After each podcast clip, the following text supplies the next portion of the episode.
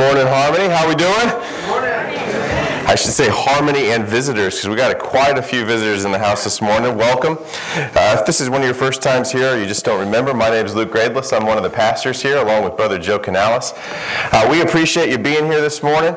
It's a special morning not only because we're in God's house in the most beautiful place in the world doing what we're spent or meant to do, which is glorifying Him, but it's also a special church day for our family is that we are ordinating two uh, deacons uh, two men who have been serving this church and are going to continue to serve this church as they feel the Lord has called them to do so. Uh, we're thankful that you're here today. This is a bit of a challenge for me, though, because to be honest, uh, what I now have to do is a mini sermon.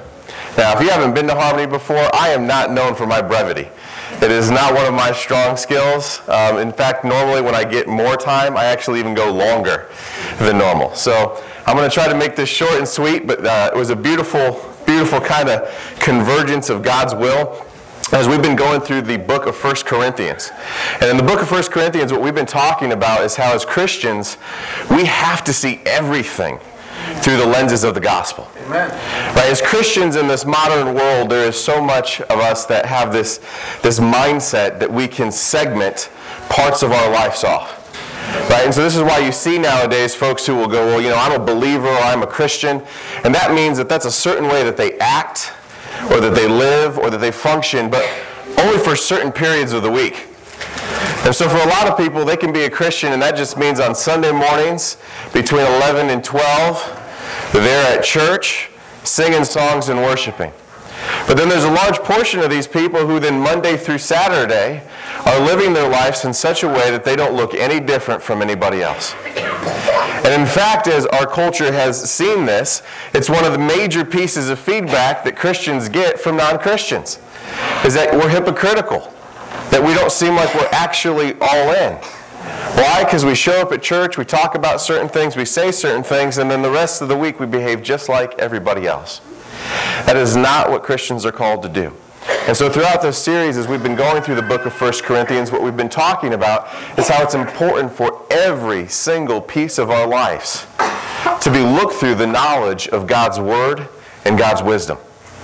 When you become a Christian, you give to Him all you have and all you are. And so that means that how you are as a parent, as a spouse, as an employee, as a citizen, as a person in every way, shape, and form now become subservient to God's word and God's will.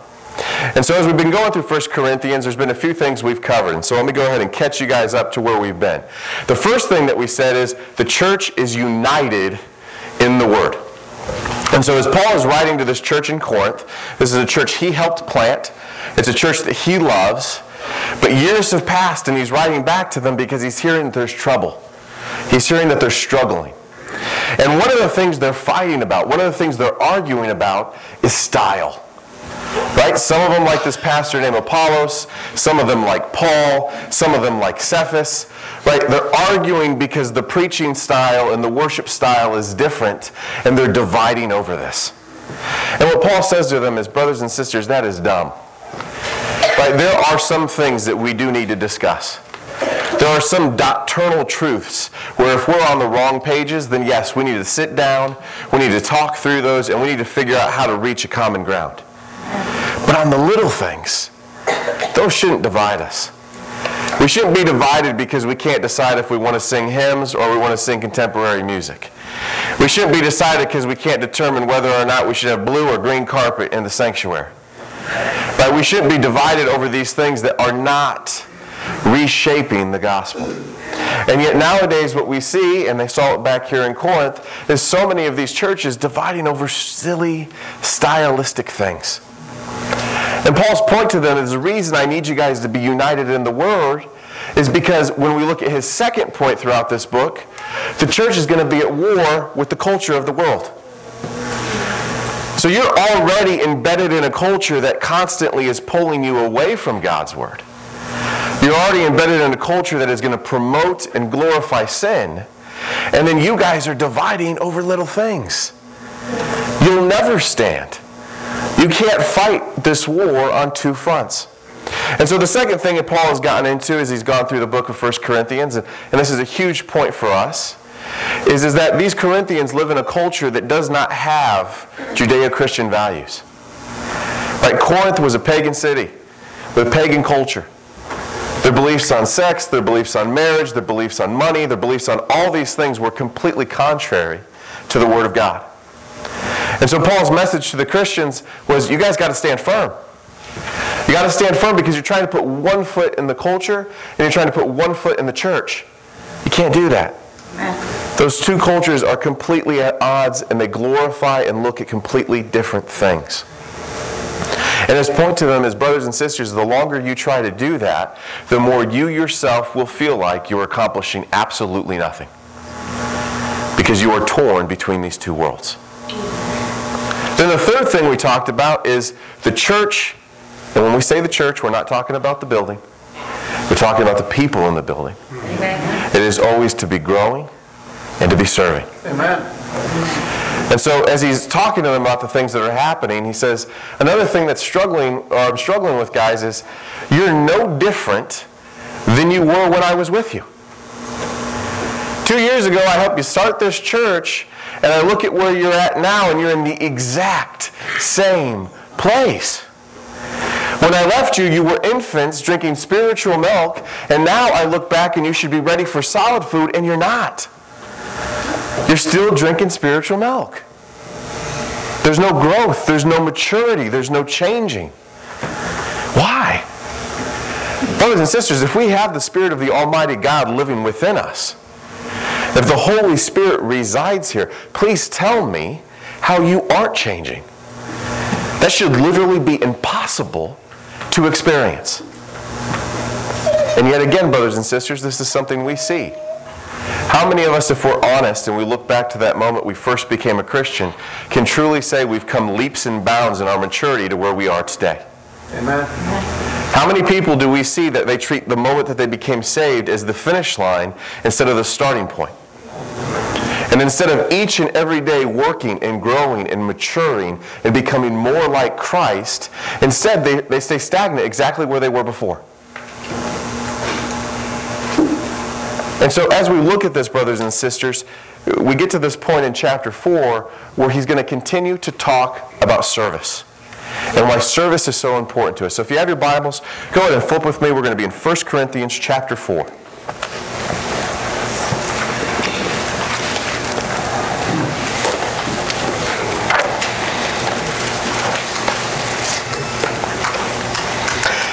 1 Corinthians chapter 4, Paul says this. He said, Let a man regard us in this manner, as servants in Christ and stewards of the mysteries of God. In this case, moreover, it is required of stewards that one be found trustworthy. But to me it is a very small thing that I may be examined by you, or by any human court. In fact, I do not even examine myself. For I am conscious of nothing against myself, yet am, I am not by this acquitted. But the one who examines me is the Lord. And so the first point that he makes here is the first point is everything is about his relationship with God. And so when we talk about this whole series where we're saying the gospel colored lenses, I I need to make a very important distinction for you. What I am telling you when I say that we need to be a people that look at everything through the lenses of the gospel, what that does not mean is, is that you need to memorize every piece of the religion. It means that everything shouldn't be about the religion, it should be about the relationship. Amen. Now, don't get me wrong here, because I hear a lot of young modern Christians say, Oh, I'm not religious. I hate religion, but I love Jesus. I've heard so many people say that, and I just got to tell you, it's kind of dumb. And the reason I say it's kind of dumb is this the one that gave us most of our religion is Jesus. So I'm never going to be the person that's going to look at what God gave me and go, oh, I hate that. That's dumb. I think what most of those people are actually trying to say is that religion without relationship has no value. Amen. And the analogy I always kind of use is it's imagine you find a husband and wife, and the husband remembers birthdays, he remembers anniversaries, he takes her out to dinner, he remembers her favorite things, but he really doesn't like her and he's cheating on her on the side. You could look at that and go, well, he's doing all the traditions right. He's got all the rituals in place. But do any of those things matter? In that case, no, because the relationship isn't right. He's doing the things on the outside that may look okay, but at the core, at the heart, it's broken. Vice versa, though, wouldn't we all think it kind of strange if we found a man who was unbelievably in love with his wife, yet he didn't know her birthday? He didn't remember her anniversary. He never took her out to eat. He never went on a date with her. He never bought her gifts. He never said she looked pretty. Would, wouldn't we also find that strange too? If we found that kind of relationship, would there be something clicking in your head that goes, I don't know, this just feels a little off? Brothers and sisters, what God wants is, is the marriage of those two things. He wants us to be a people that have at the core, at the heart of our lives, this intimate, passionate relationship with God. But then built around that is a structure, a structure of traditions, a structure of morality, a structure of rules that help us and promote us growing in that relationship and maturing over time. Now let's be real, anything in our lives that we really truly love, we do this. Right? Anything that we really want to be great at, built around this, this emotional desire we have, is we start to build structure, and we start to build technique, and we start to build things around it that help us keep going the right direction. And so what Paul is saying as he talks about this topic of service is Paul doesn't serve to be judged by you. Paul doesn't serve so that the church looks at him and goes, Paul, you're amazing. Paul doesn't even serve so that he can feel good about himself. Paul only cares about one thing. When God my Father looks down at me, what does he see? And so the reason that Paul serves, the reason that Paul obeys, the reason that Paul displays faith is because he loves God. Amen. And all he wants is to be right with him. Amen. And brothers and sisters, this is a huge thing for you and I to understand because to be honest, I think it's what a lot of us miss. A lot of us have come to church because something's broken in our lives. And what we're hoping is is that in this book and in this structure, we will find the answer to what we're missing. That maybe if I open up this book and I read and I study, and here I'll find the keys to a better marriage. And here I'll find the keys to raising my child to be obedient. Here I'll find the keys to having a good financial system. Here I'll find the keys to being patient and kind and less angry. Let me be honest with you, if that was what your goal is, you are not going to find what you're looking for. This book is about pointing you to an intimate relationship with your Creator God. And it is only after you are pursuing Him with everything you have that you will find it is He that can help you with all those things. If you are coming to God for what He has and not for Him, you've missed the entire point. And that is what Paul is getting to as he starts this passage. Now let's keep reading. He says, Therefore, do not go on passing judgment before the time, but wait until the Lord comes, who will both bring to light the things hidden in darkness and disclose the motives of men's hearts. And then each man's praise will come to him from God. Now, these things, brethren, I have figuratively applied to myself and Apollos for your sakes, so that in us you may learn, to be, learn not to exceed what is written, so that not one of you will become arrogant in behalf of one against the other. For who regards you as superior? What did you have that you did not receive? And if you did receive it, why do you boast as if you had not received it? You are already filled, you have already become rich, you have become kings without us. And indeed, I wish that you would become kings so that you might also reign with you. And so here's what he's saying is the second part of service. The first key is service isn't about how other people view you, it's not about how you view yourself. It is only about how you are viewed by your God upstairs. The second key is you have to be humble in your service. And I'll be honest, this part's hard. This part's hard because at the center of all of us is our egos. Have you ever done something good and you're like, that was pretty good? I'm a pretty good person for doing that. You know? I never have those thoughts, ever. now, literally, there are these moments where I have to remind myself of this because I'll be doing the Lord's work. And my wife wants me to do something at the house. And I'm like, Do you not see what I am doing right now? I am crafting the message of the Almighty God to fill the souls of the people at our church. Okay, let me go take care of that. and this ego is so easy to build up. And what Paul's point is, is like, hey, idiots, you didn't choose anything that makes you you. You were knitted together in your mother's womb by the Almighty God. He is the one that shaped your personality. He is the one that gave you your talents. He is the one that gave you your gifts. So you're sitting here with this full toolbox that you did nothing to earn, and then going, look at what I can do. Aren't I amazing? And Paul's point to this is this is like a tall person walking in going, I know I'm amazing because I'm tall. I work so hard to be tall. if somebody brags about being tall, none of us applaud them. We're like, you, you were born that way. Why should we applaud you for being tall? It's not like you worked at it.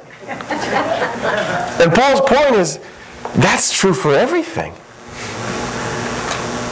Right? And, and, we don't see this, but like we applaud intelligent people, and I'm not saying that they don't maximize that. But does anybody wake up and choose to be not smart? Do intelligent people wake up and go, I'm going to be intelligent? No. We are built a certain way by our Almighty God, and what each of us has a call to do is use whatever we've been given to serve Him however we can. Amen. And instead of becoming arrogant in that because we think we're awesome, we're supposed to realize that none of this have we earned. All of it has been given to us, and in humility, we use that. And so service is about our relationship with God, and it is done with a humble heart. It has to have that at its core. He continues on and he says, For I think God has exhibited us apostles, last of all, as men condemned to death, because we have become a spectacle to the world, both to angels and to men. We are fools for Christ's sake, but you are prudent in Christ. We are weak, but you are strong. You are distinguished, but we are without honor. Due to this present hour, we are both hungry and thirsty and poorly clothed and are roughly treated and are homeless. And we toil, working with our own hands when we are reviled. We bless. When we are persecuted, we endure. When we are slandered, we try to conciliate. We have become to the scum of the world, the dregs of all things, even until now. I do not write these things to shame you, but to admonish you as my beloved children.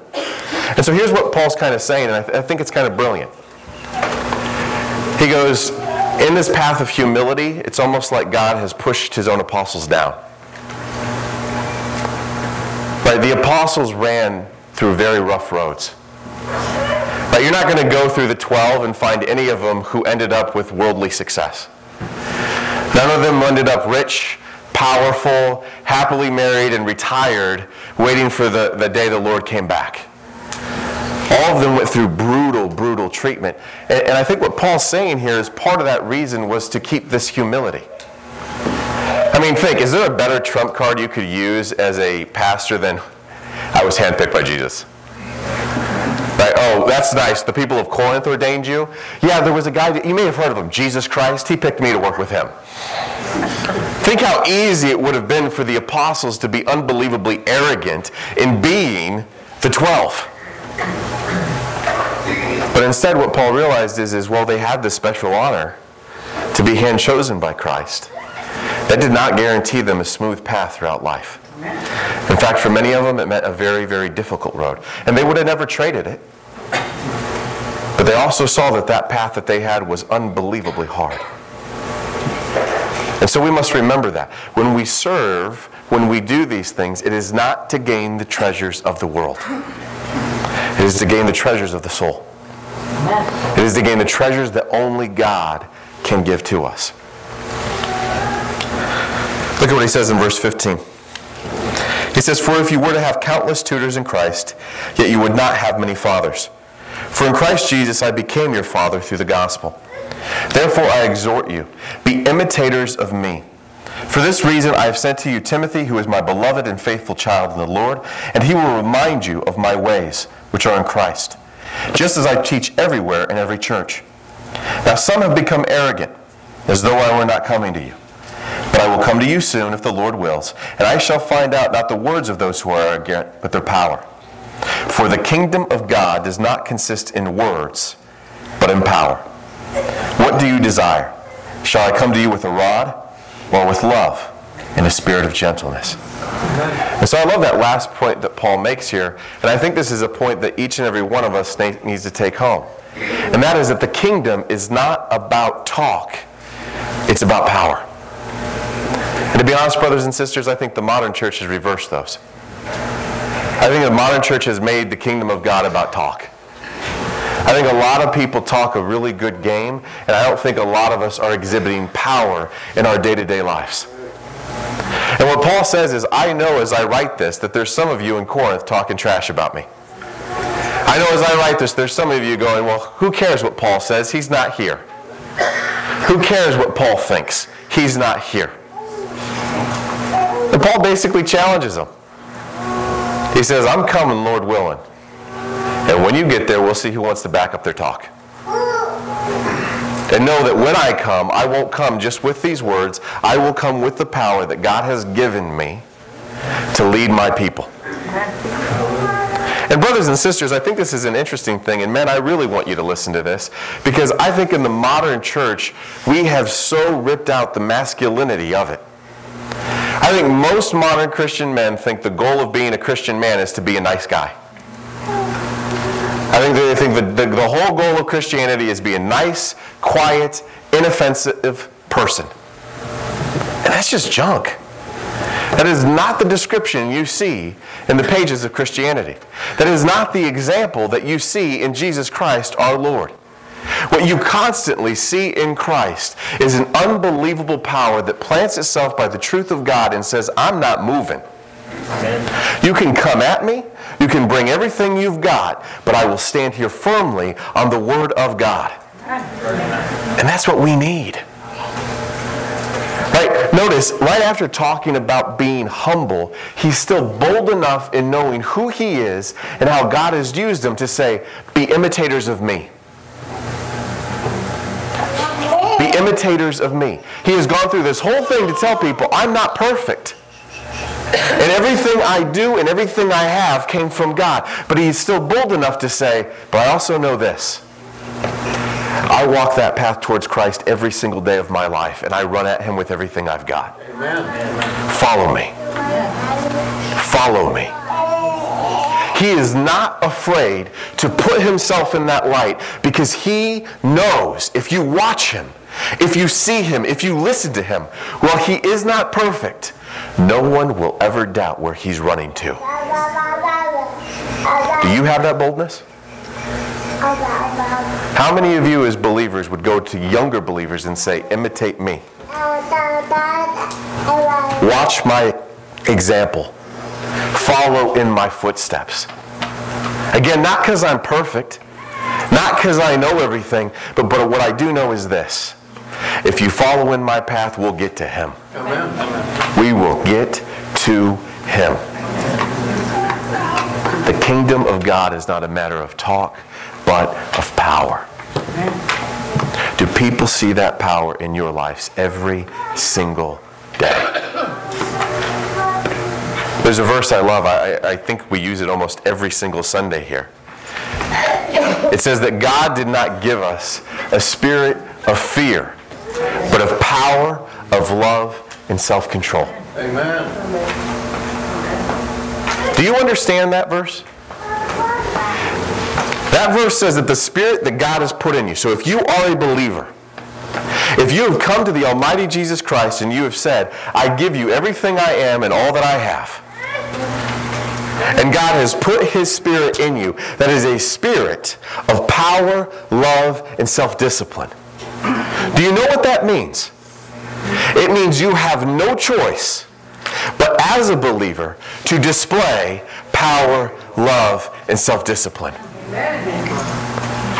Brothers and sisters, I don't know what has happened to the church, but there are so many who are unwilling to say, I'm those things. And there are so many who aren't in year one, month one, or day one, but rather decade one, who are still going, oh, well, well I'm not ready yet. I'm not mature enough yet. I don't know the word well enough yet. I'm not ready to be that example. I'm not ready to be out there. Brothers and sisters, this says if the Spirit's in you, that's what you have. Would the people who watch you every day describe you that way? Would your family, would your coworkers, would your friends look at you and go, that is a person of power, that is a person of love, and that is a person of self discipline? If not, brothers and sisters, there's only two options. Either one, the Spirit's not in you, or two, you have become so good at restraining it, it can't shine its light in you. You are actively fighting it, you are actively containing it, you are actively fighting against its work in your life. Stop. If we're believers, we are called to serve. And we do that because we love our God and we want to be right with Him. We do it with a humble heart because we know we didn't choose these things. We didn't build ourselves, He did. And we do it with an unbelievable power that knows God can use any instrument, even the dirtiest, oldest, and most broken down tool, to do the most amazing things. Because He is the master. He is the artist. He is the craftsman that can take those things and make masterpieces out of nothingness. So, brothers and sisters, as we, we move into this ordination, I want you to pay attention. Because there's a mistake that you and I tend to make where we kind of level up Christians. We act like there's rookie Christians, and then there's middle tier Christians, and there's those crazy Christians that listen to everything. And then there's those really weird people that serve on staff or deacons or pastors. You won't ever find any of that in the Bible. You will only find Christians. One group The people of the way. Each and every one of them called to live the same way, display the same character, display the same power, display the same love. Amen.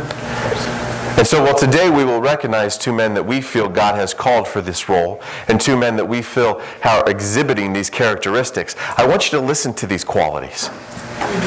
Because what you'll notice is, is they're not about unique talents, they're about character. They're about heart.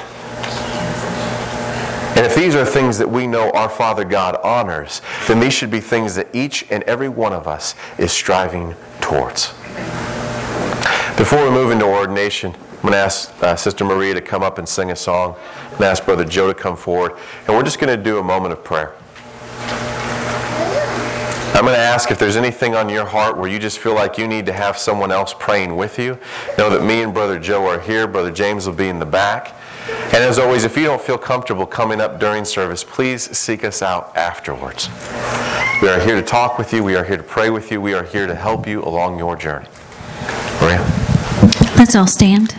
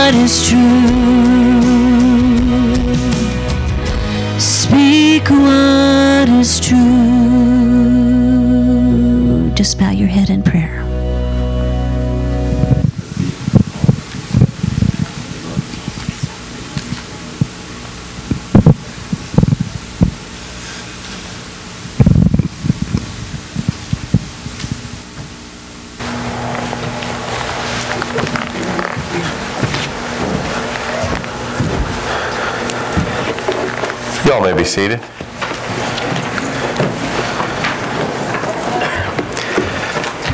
Brother Joe is real excited about what's about to happen because over the years, as we've become a bilingual church, uh, we've decided on events like this that it's important for us to do them both in English and in Spanish so that everybody really sees the full significance of what's occurring. Now, he loves that because he's bilingual, so he thinks he gets to show off. I'm not bilingual. I know very, very little, un poquito. Yo soy muy inteligente y guapo.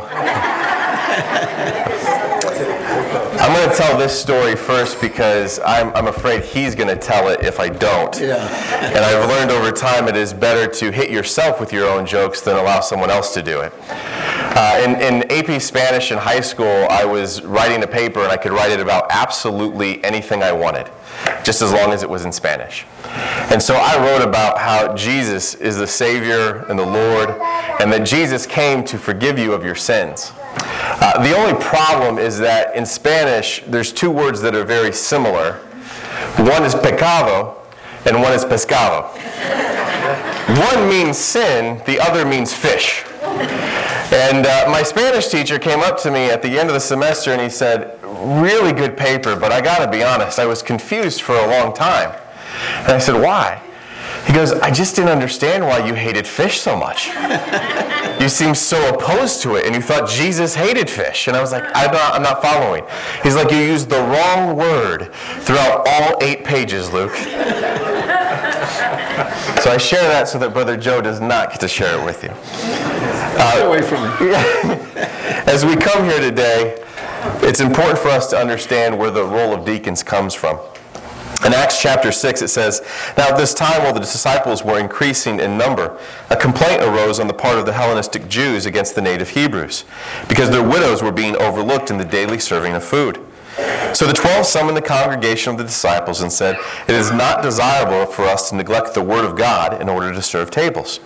Therefore, brethren, select from among you seven men of good reputation, full of the Spirit and of wisdom, who we may put in charge of this task.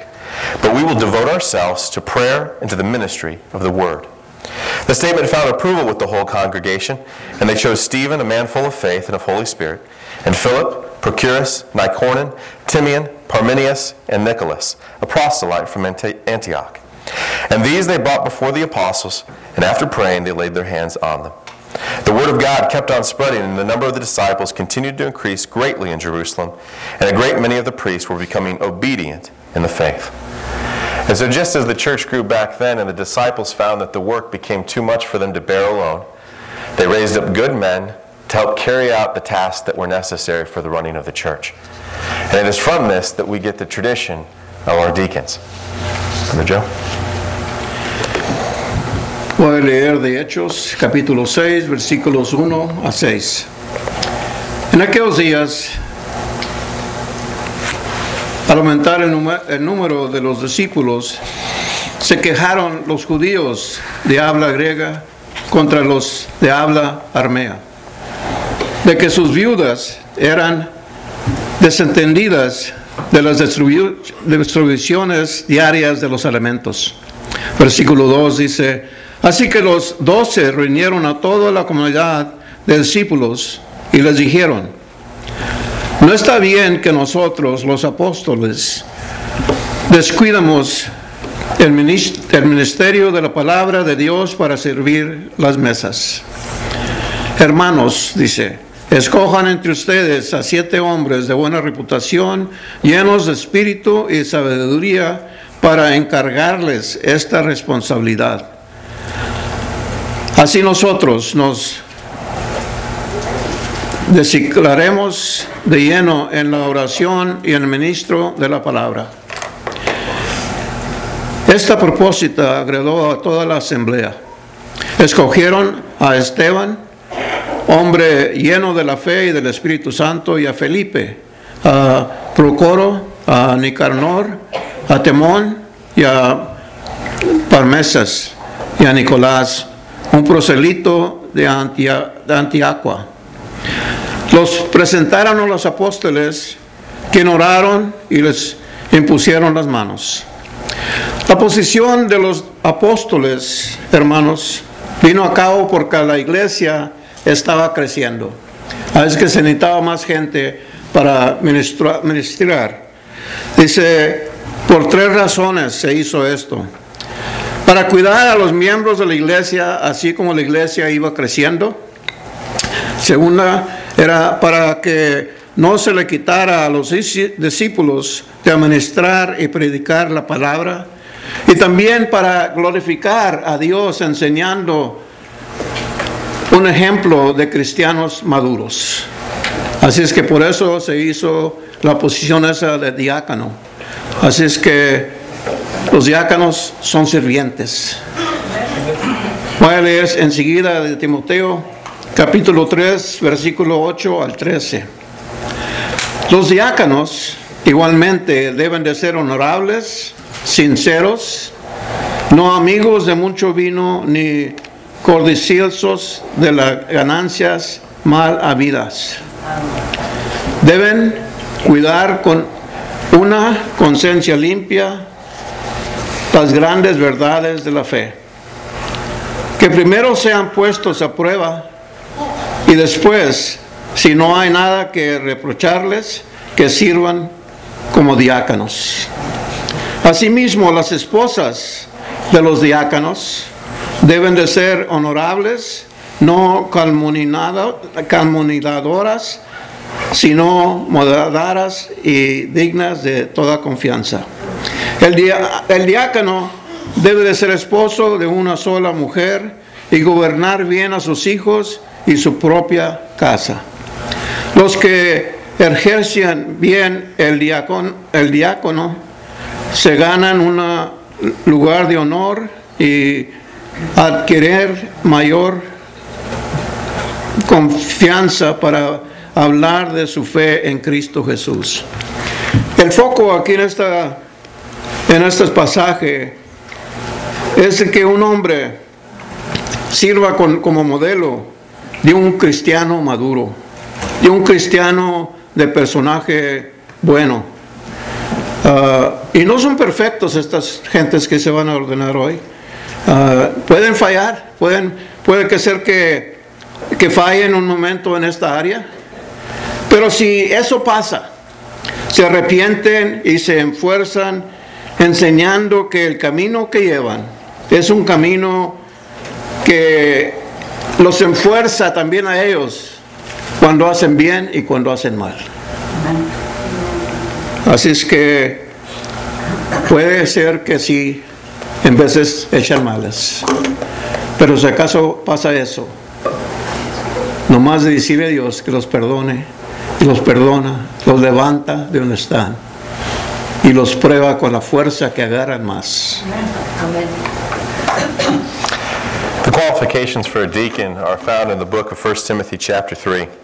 And it says in verse 8 of chapter 3, Deacons likewise must be men of dignity, not double-tongued or addicted to much wine, or fond of sordid gain, but holding to the mystery of the faith with a clear conscience.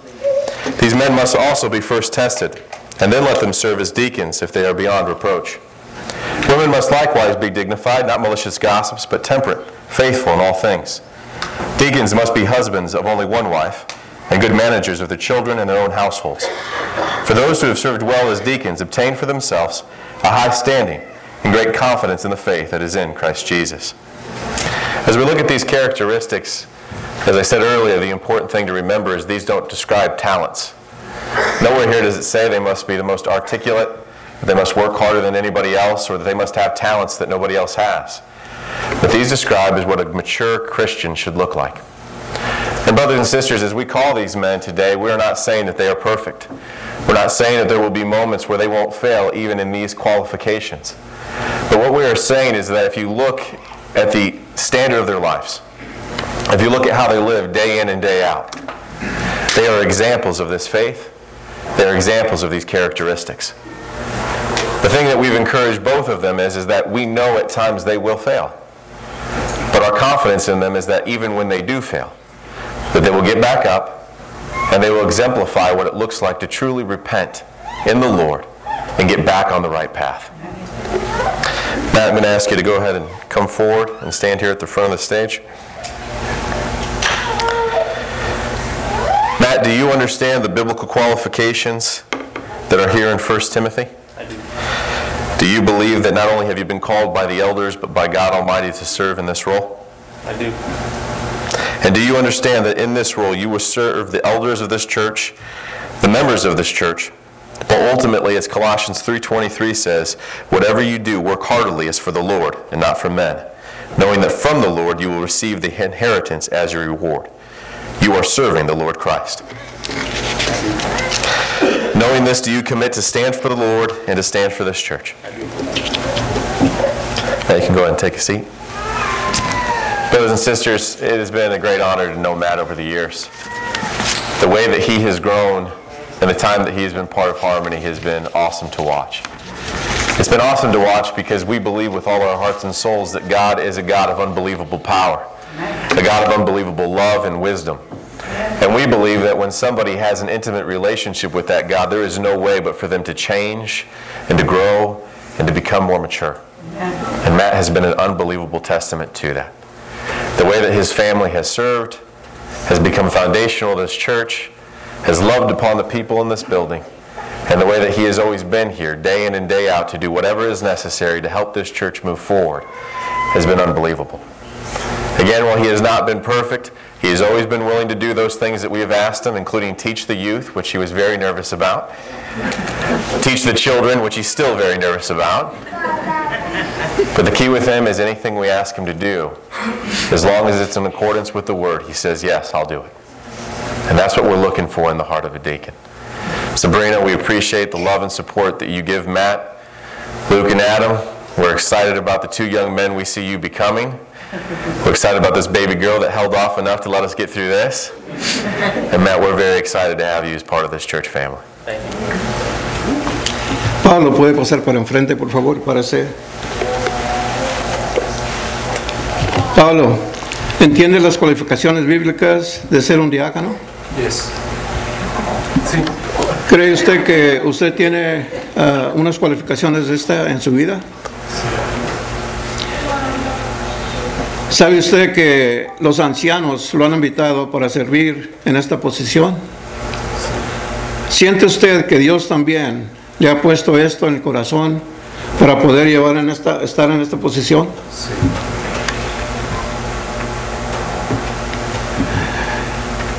¿Entiende usted que en esta posición va a servirle a los eh, ancianos y a los miembros, pero más bien le va a servir a Dios?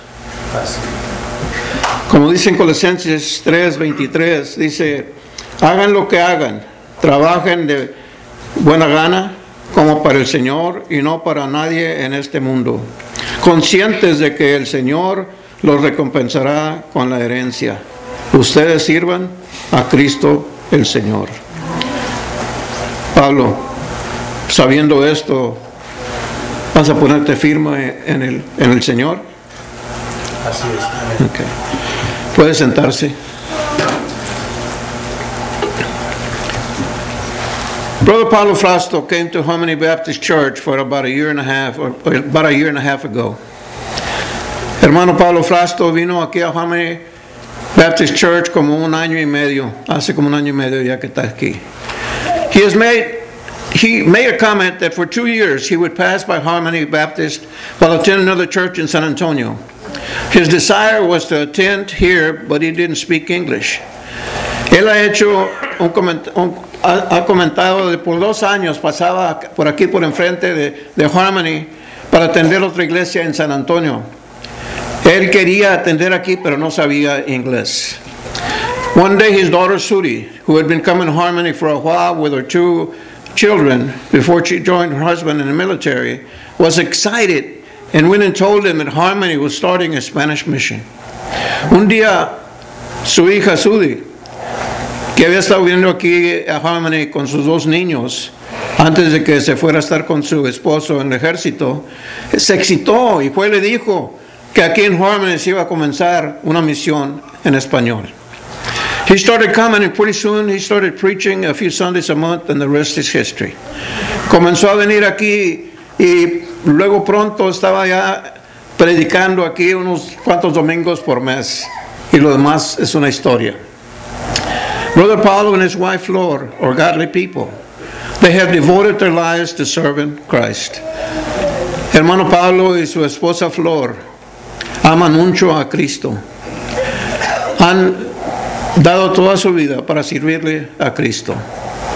He accepted Christ at the age of 13 and he has testified he has never left that path. Él aceptó a Cristo a la edad de 13 años y ha testificado que nunca ha dejado ese camino. He started evangelizing in all parts of Mexico. He came to America in 1984 or 85, and in about 95 he became a citizen. Él comenzó evangelan, eh, Él estaba evangelizando en todas las partes de México. Vino para aquí, para Estados Unidos, en el año 84-85 y como, como el 95 se hizo ciudadano. He and his wife have been married 40 years. Él y su esposa han estado casados 40 años. He has been a devoted and caring husband to Flor. Hermana Flor has been a wheelchair, paralyzed from the chest down for over 26 years. Él ha sido un esposo dedicado y amando mucho a su esposa Flor. La esposa Flor está, ha estado en una silla de, de ruedas, paralizada del pecho para abajo, por más de 26 años. When she became ill, Brother Fausto was 24, 34 years old, and he asked God to tell him what to do, for he was not going to leave his wife. Cuando se enfermó la hermana, Pablo tenía 34 años y le pidió a Dios que le dijera qué hacer, porque no iba a dejar a su esposa. God has given him strength and love to carry his cross. Dios le ha dado fuerza y amor para poder acarrear esta cruz. He has said that only God gives him the joy to be a dutiful husband. I have yet to hear him complain or be agitated. He is an instrument of God. Ha dicho él que Dios es el que le da el gozo para poder ser un buen esposo. Nunca lo ha ido que se queje o que se agite a él. Brother Paul is determined to speak English to preach a word. He is doing very well in the English class we started here at Harmony. One day you will hear him preach in English. Hermano Pablo está determinado a hablar inglés y predicar en inglés. Ha estado haciendo muy bien en la clase de inglés que comenzamos aquí en Harmony. Un día de estos, ustedes lo van a oír predicar en inglés. También una cosa, Pablo, es el único pastor que ha ido yo que va y habla con las manzanas y los tomates y las limas, que la soba y todo, y, y- y la fruta dice, mira, este sí sabe cómo cuidarnos a nosotros, los atoca, los hace esto y los hace el otro, porque así Dios también los escoge, ¿verdad? Pablo is the only one, the only pastor I know that will talk to fruit. He talks to the tomatoes, he gets a tomato when he goes to the HEB, and he feels the, the apples and lemons and, and all that. And, and they say, well, he's the only one that cares about us. He feels for us. And this is the same way they say, he says that God feels for us. So he's a man that talks to the fruit. I, I thought I understood what you were saying in Yeah. Spanish, but I was like, no, he's not. You know, the only, the only thing that. wrong here, you know, I, I talked about Pablo in English and Spanish, but you didn't say anything in Spanish about him. Muy guapo y rico, suave, inteligente. Bien.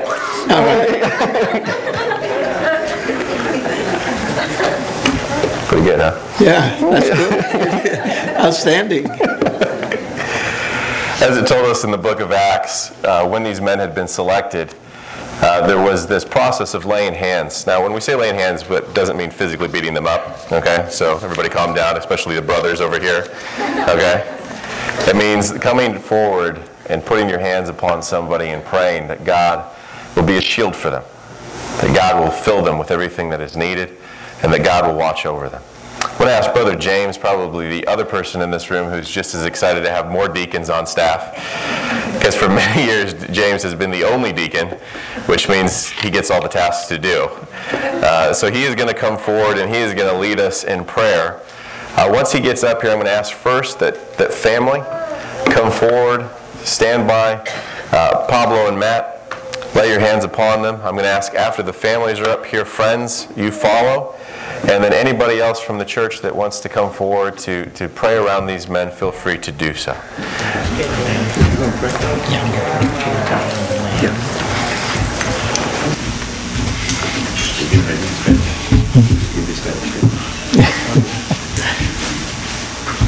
I also will not be praying in Spanish either. Uh, I am in the class trying to learn, but nowhere close.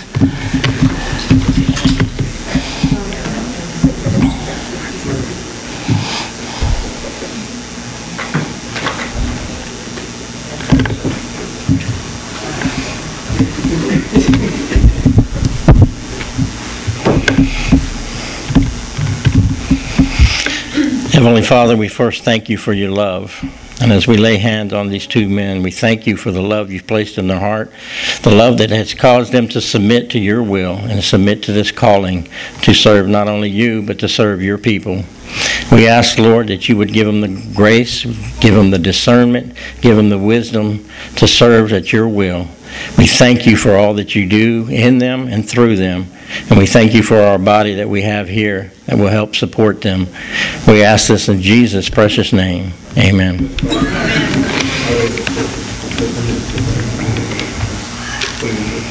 Can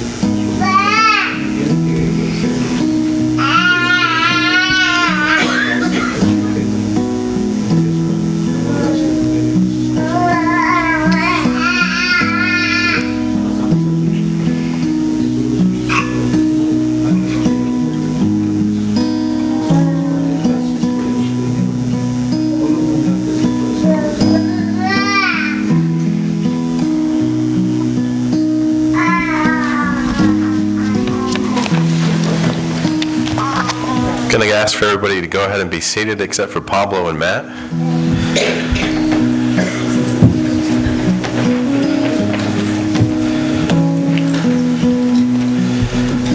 Now, we're going to give a moment here before we, uh, we have a couple things for these two. Uh, We're going to give a moment, though, for each of them to speak.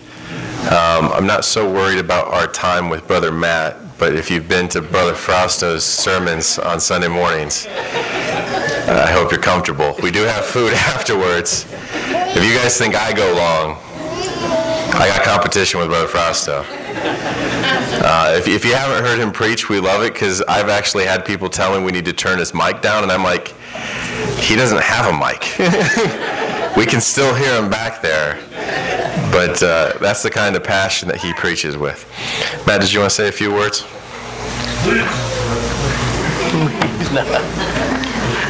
Uh, first, I want to give uh, thanks and glory to God for for all that He's done.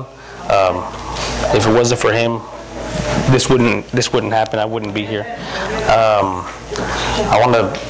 I'm humbled just to to be called to serve and, and do God's work. Uh, I want to thank my family for the support and motivation over the years, uh, especially my wife, um, being the driving force behind all, all that. Um, I want to thank the church, uh, my other family, my church family, because a lot of y'all inspire me to do these things, uh, step up and, and, and motivate me.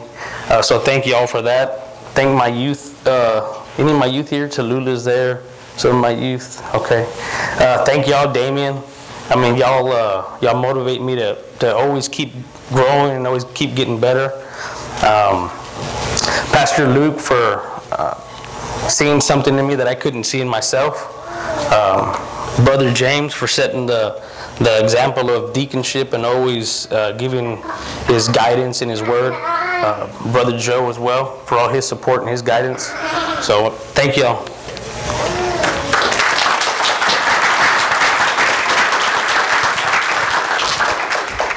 Un poquito, Pablo.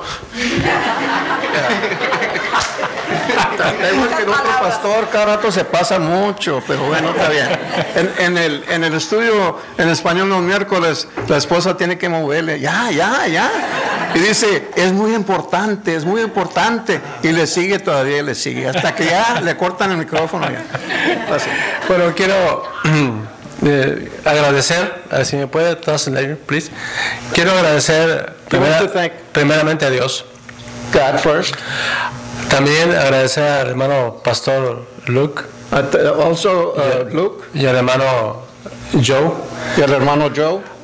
por, eh, y a ustedes como iglesia, a ustedes como iglesia, And you all as a church por eh, el, el reci- el recibirnos For receiving him por, did. por a mi esposa y a mí con ese, ese amor que hemos nos han demostrado en este tiempo. For that love that you all have demonstrated to him and his wife. Nos hemos sentido en familia. We have felt like we are in family. Eh, es difícil cuando no se tiene la misma lengua, It's difficult when we don't have the same tongue, but we don't speak the same language. pero la manifestación del amor no, no existe esa barrera. But the manifestation of love, there is no difference.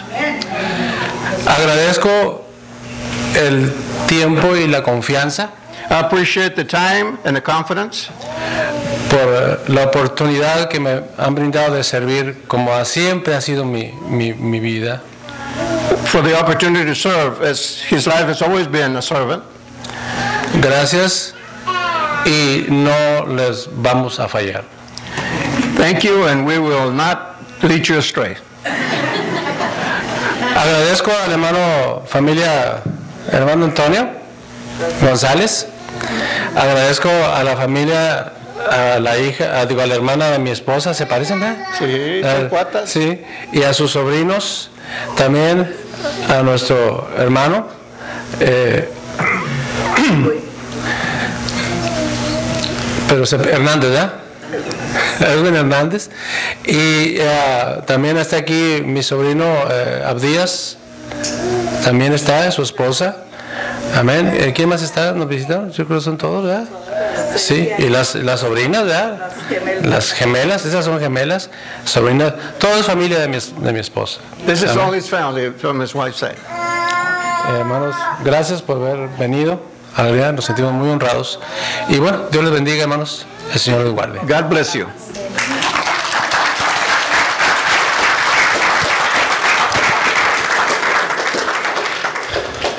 We just have a, a couple things for you guys. First off, we have an ordination certificate. Here you go, Matt. Congratulations, brother.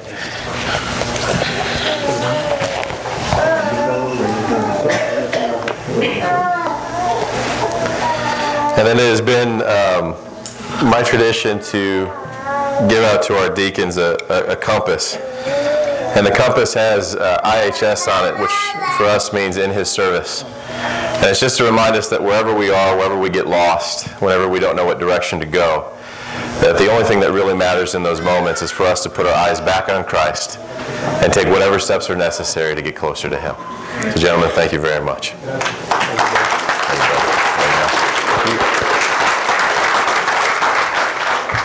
Thank you, brother. Love you, brother. Oh, you can't sit down. You gotta stay right there. All right, um, we're gonna go ahead and I'm gonna pray for the food. Uh, what I'm gonna ask for Let is, me present them first. oh, yes, absolutely. Uh, Ladies and gentlemen, hombres y mujeres, les presento a los diáconos nuevos, the new deacons, Pablo and Matt.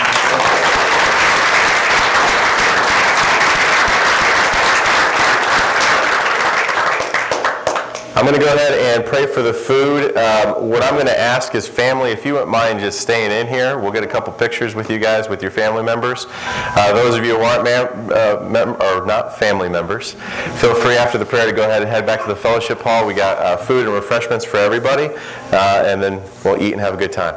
All right, let me bless the food. Heavenly Father, we thank you, Lord, for this opportunity to come together in your house, to glorify you, Lord, and to be reminded of our call to serve, Lord. I pray that each and every one of us in this church, that we are growing day in and day out, and we are coming constantly closer and closer into your love, into your power, into your self-discipline. Father, we thank you for the example that you've given in these two men. We pray that you'll watch over them and their families.